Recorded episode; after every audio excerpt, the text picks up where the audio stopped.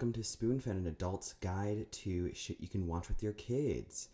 I am your host, Desi Cruz, and this week we're going to be talking about the Addams family. But first, we're going to talk about some other things, which is, ooh, honey.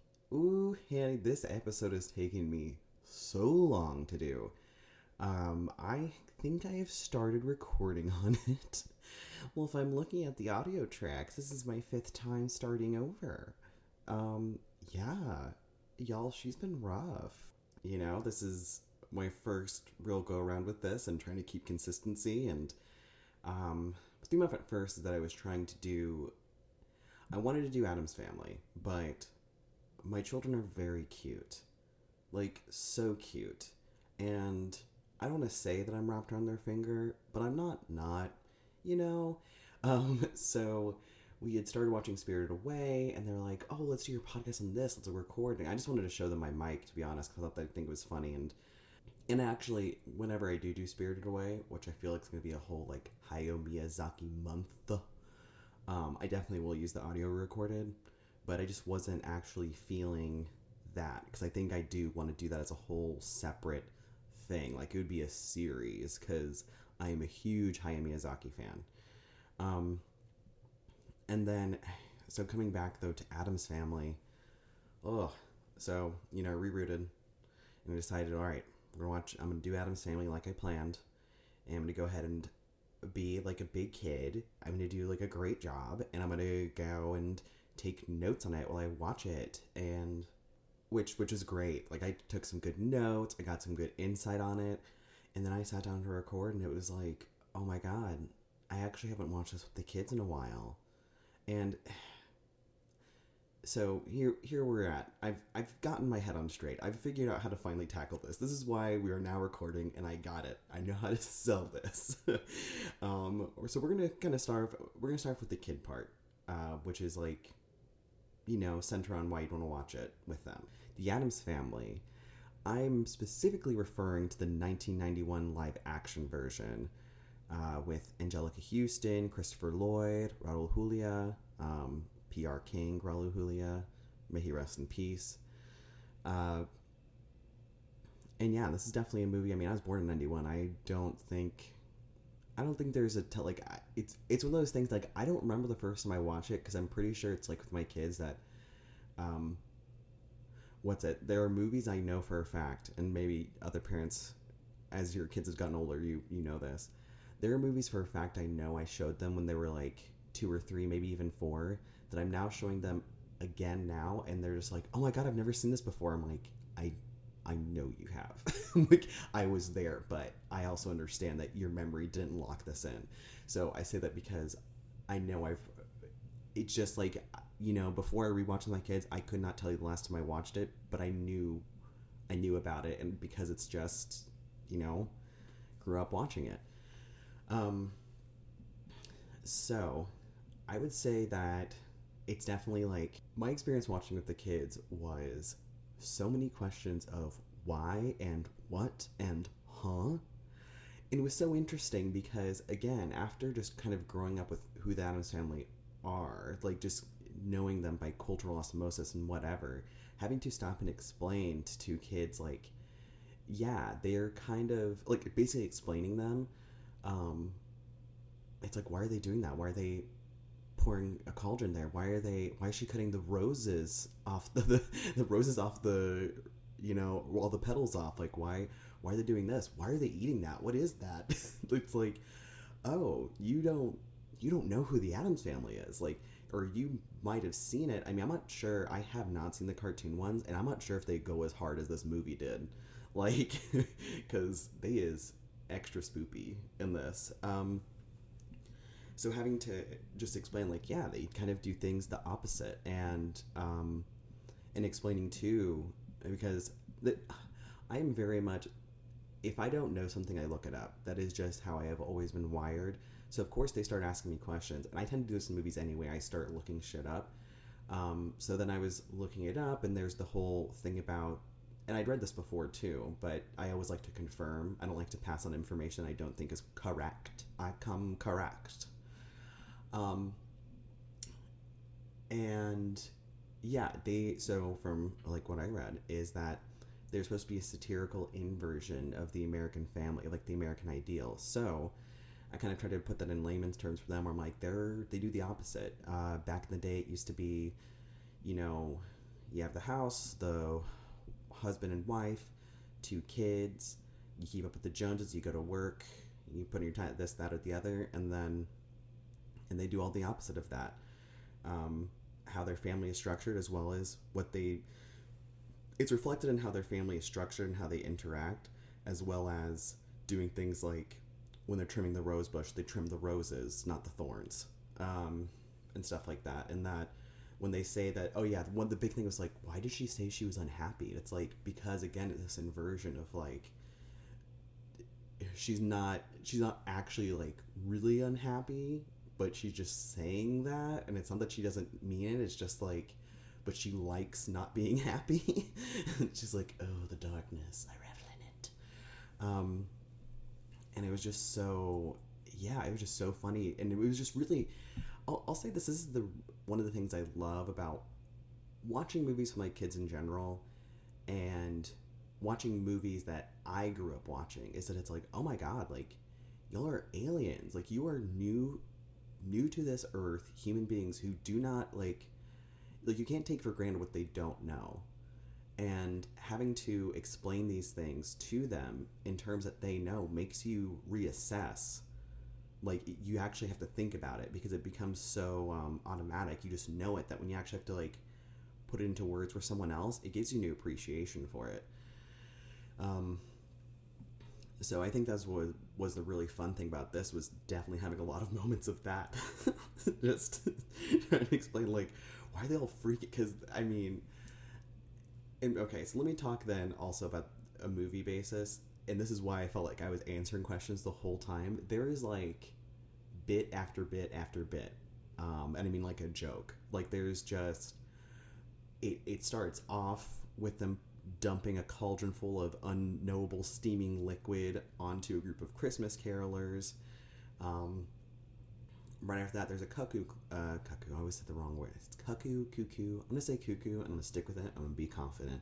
A cuckoo clock that chimes, and the family members come out, and you see a little figurine of Gomez and one of Morticia, and they come together. And instead of coming together to kiss, it's her leaning back and Gomez's face going right in her cleavage.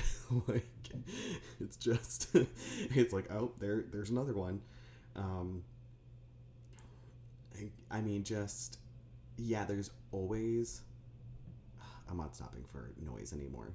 Um, it's just one thing after another. And, and what's really good about that is that it's funny and it's fast paced. So it's interesting, not just for you know you as the adult viewer, but especially for kids because attention span can only go so far. So if there's constantly something kind of happening, they're like, "What?"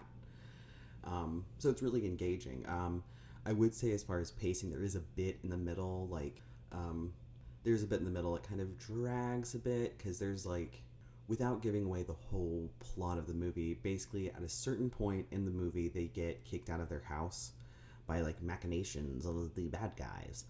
I want to say there kind of drags.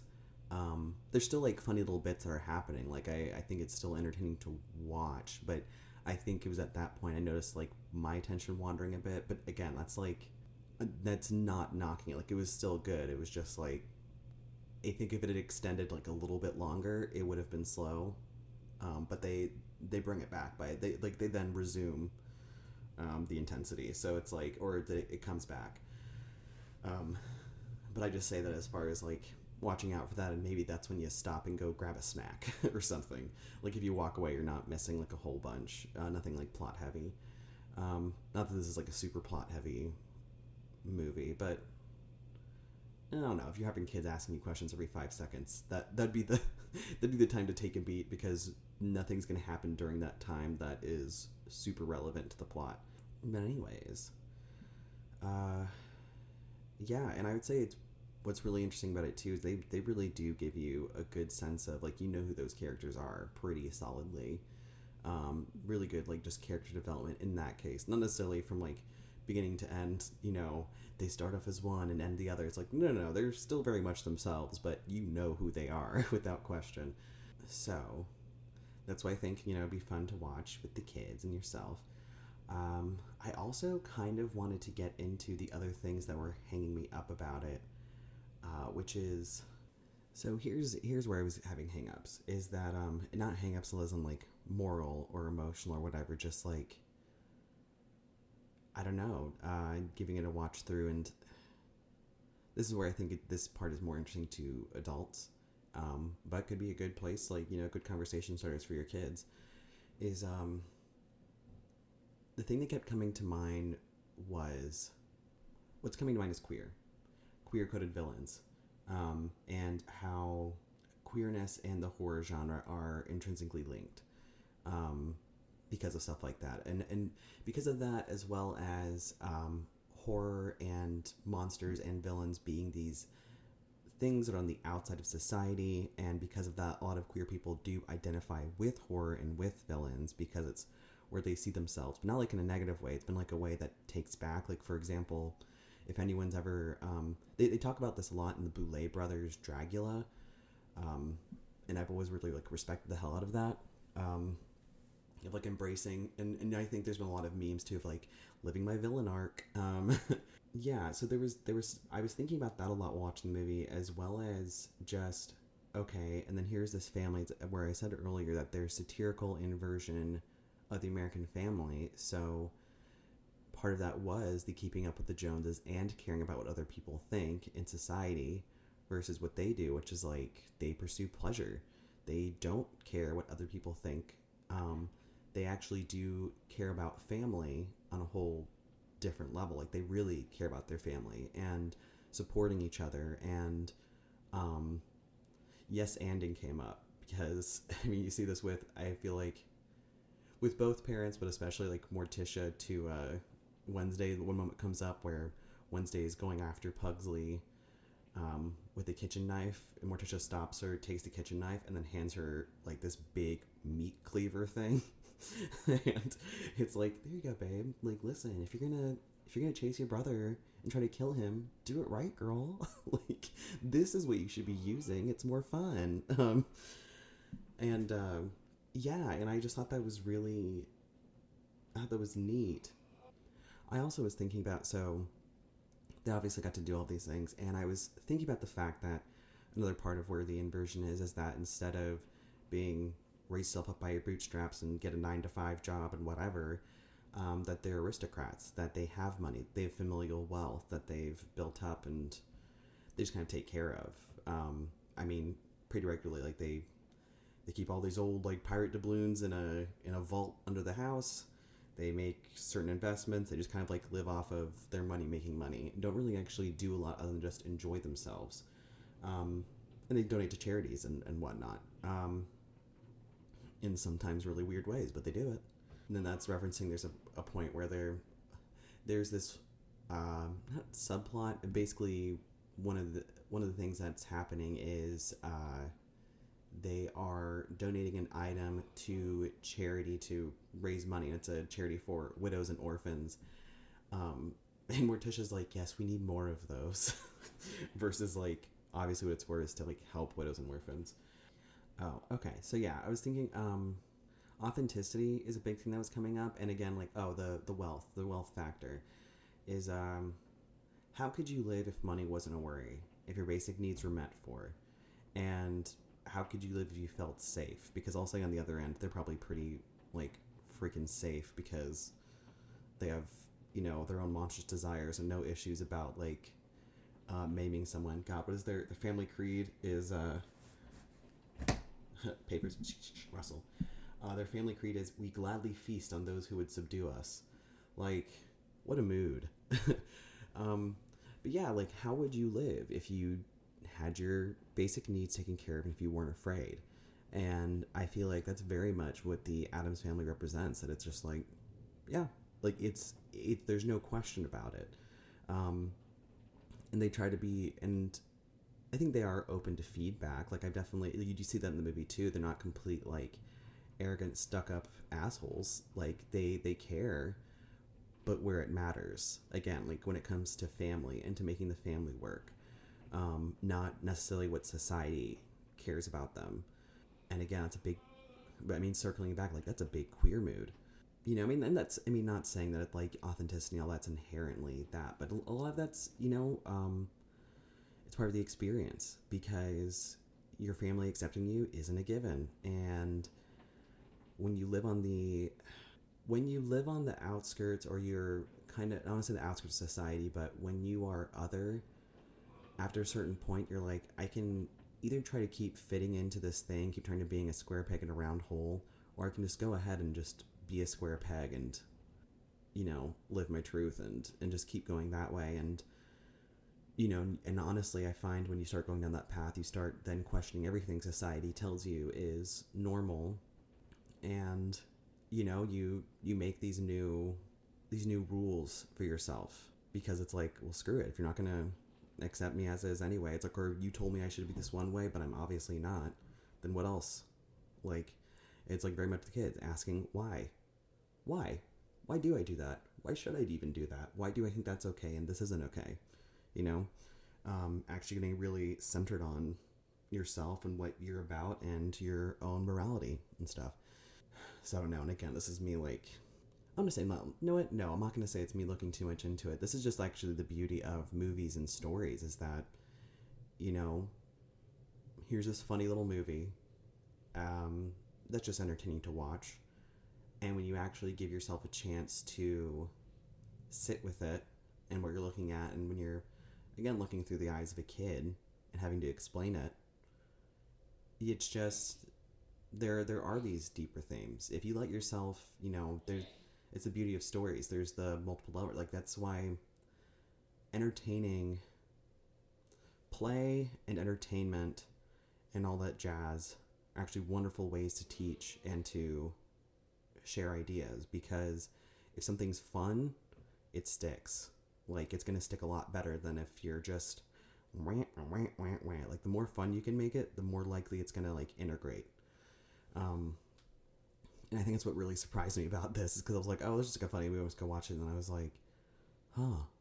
and just thinking about like, yeah. I think I also had this whole other. Um, I also was. I mean, I, I also had this whole weird little tangent too because they have like a fake therapist at one point in the movie, talking about displacement and, um, Gomez makes an offhand comment. She's like, "Well, I'm gonna explain this to you," and he's like, "Is it painful?" And she's like, "Extremely." And he's like, "Go on."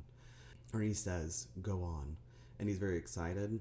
And that resonated because, one, it's funny. Again, it's the funny thing of like, oh, they like things that are painful.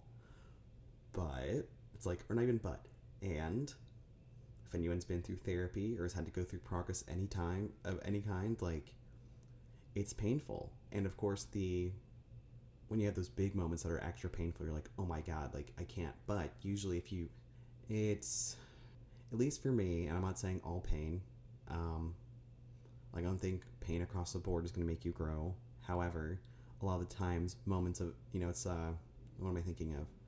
Great uh, elephants are great, but not all great things are elephants. Um, and I say that because there's a good amount of time that with progress there is some pain. Doesn't always have to be. You can eventually, as you get used to challenging yourself more and more, it can be a bit easier. Um, it can flow a little bit better. But sometimes, you know, you just can't help it. Um, and there's gonna be some pain. So, I don't know. When he was saying that, I, I think that what I was noticing is like, what if you do see pain and pleasure as kind of entwined? Like, what if you are a little bit more open to pain? How much more open does that make you to progress and growth? Because, yeah, he was like, I mean, granted, he was kind of duped then because it was obviously like a fake therapist, but he was willing to hear her out. Like he he knew that his you know how he was feeling about his brother. Like he was really frustrated. And I, will say this too. She's basically like in the movie. It's um, the uh, Fester Christopher Lloyd is supposed to be actually like an imposter and um, and this person who's a therapist is actually his like con artist loan shark mother um, so they're starting to suspect Fester is not the real Fester, and basically Gomez is venting his frustration to this therapist about like he's like that is not my brother. He didn't even remember this. Like what am I doing? And, and and all of that. So she's basically like, you know, therapizing them to trick them into thinking that it is Fester and it's really just them like being crazy, which is completely messed up and that sucks. And it's really cool to see that this, you know, what could be machismo like head of the family man is like just open to therapy. just like very open to therapy. He's like and his wife's there too. He's just like, "Oh yeah, like and is open to hearing what this woman is saying because he does ultimately really love his brother and has wanted his brother back. And so he's willing to be like, you know what, maybe this is on me. Maybe I'm not seeing this person for who he is and I I need to work on my stuff and keep trying to make this work. Which is like again, despite like the gaslighting and whatever the hell that she's doing, that's bad, but it, again, as far as the Addams are concerned, that's super cool it's super cool that he's actually that open to change. And um and again i feel like in the movie it's supposed to be like uh, those dummies but i'm like i don't know. Like good for him for being vulnerable and open. Good for him for actually giving it a shot um and trying to be understanding and there for his brother and trying to support because god they do that across the board. I mean that was another thing too is words and actions lining up. There's this big thing that i noticed where um, as i said like this is me not trying to give too much of the movie away, but Fester, the long lost brother, comes back, is actually a con man. I'm going to say quote unquote because the movie goes on, you find out different things. But yeah, but he has this mother who's a loan shark, con artist. She's trying to like, they're basically trying to get the Addams out of their wealth. And there's a point where Fester's starting to get really close with them. Like he's getting close with the kids. He feels accepted um, because the Addams have just welcomed him in open arms. And you know, have shown him affection in a way that he just isn't used to. Like, they're not asking him to be any different or to be anything. He's just included. So he doesn't want to cheat them out of their money. He doesn't want to do that anymore. And his mother, like, will keep pushing the issue of it's like, oh, don't you love me? It's like, I love you, but you're betraying me and this, that, or the other. Again, manipulative shit where it's like, they didn't like on the other hand we and and she's you know a quote unquote normal person whereas these other people just accepted him as he was and didn't ask him to change and aren't ashamed of him or anything and they just love him for being him. And um and i'd say the biggest place where that lines up is that so they end up realizing that fester isn't who he says he is and he does end up working with his mom again in order to take away their their wealth. Uh, but he has a change of heart at the last minute and works with Gomez to like save the family. And I think like they they do end up having it be that he really was Fester all along. That his quote unquote mom had found. I mean, of course, now I am giving away the whole plot of the movie, but um, his mom had found him like 25 years before, and he had had amnesia um, but when he got like hit in the head again, he remembered everything.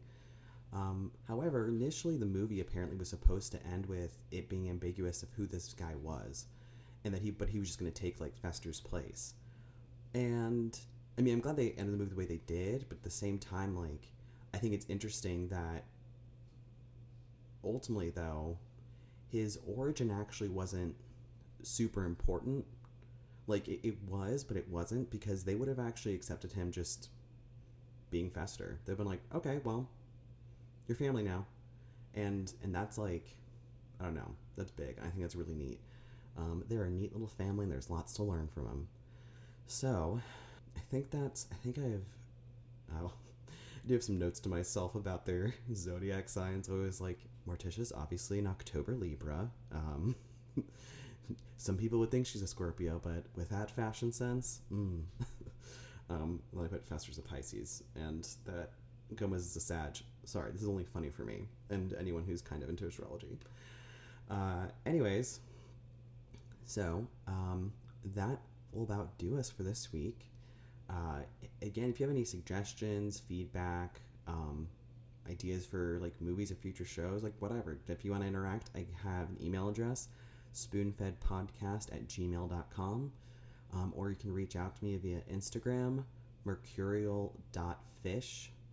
Um, M E R C U R I A L dot F I S H. because I guess not everyone knows how to spell mercurial, because I'm not even that great at saying it, but I can spell it. Um, but yeah, I'm going to go ahead and sign off, and I will talk to y'all next week. Thanks for hanging out.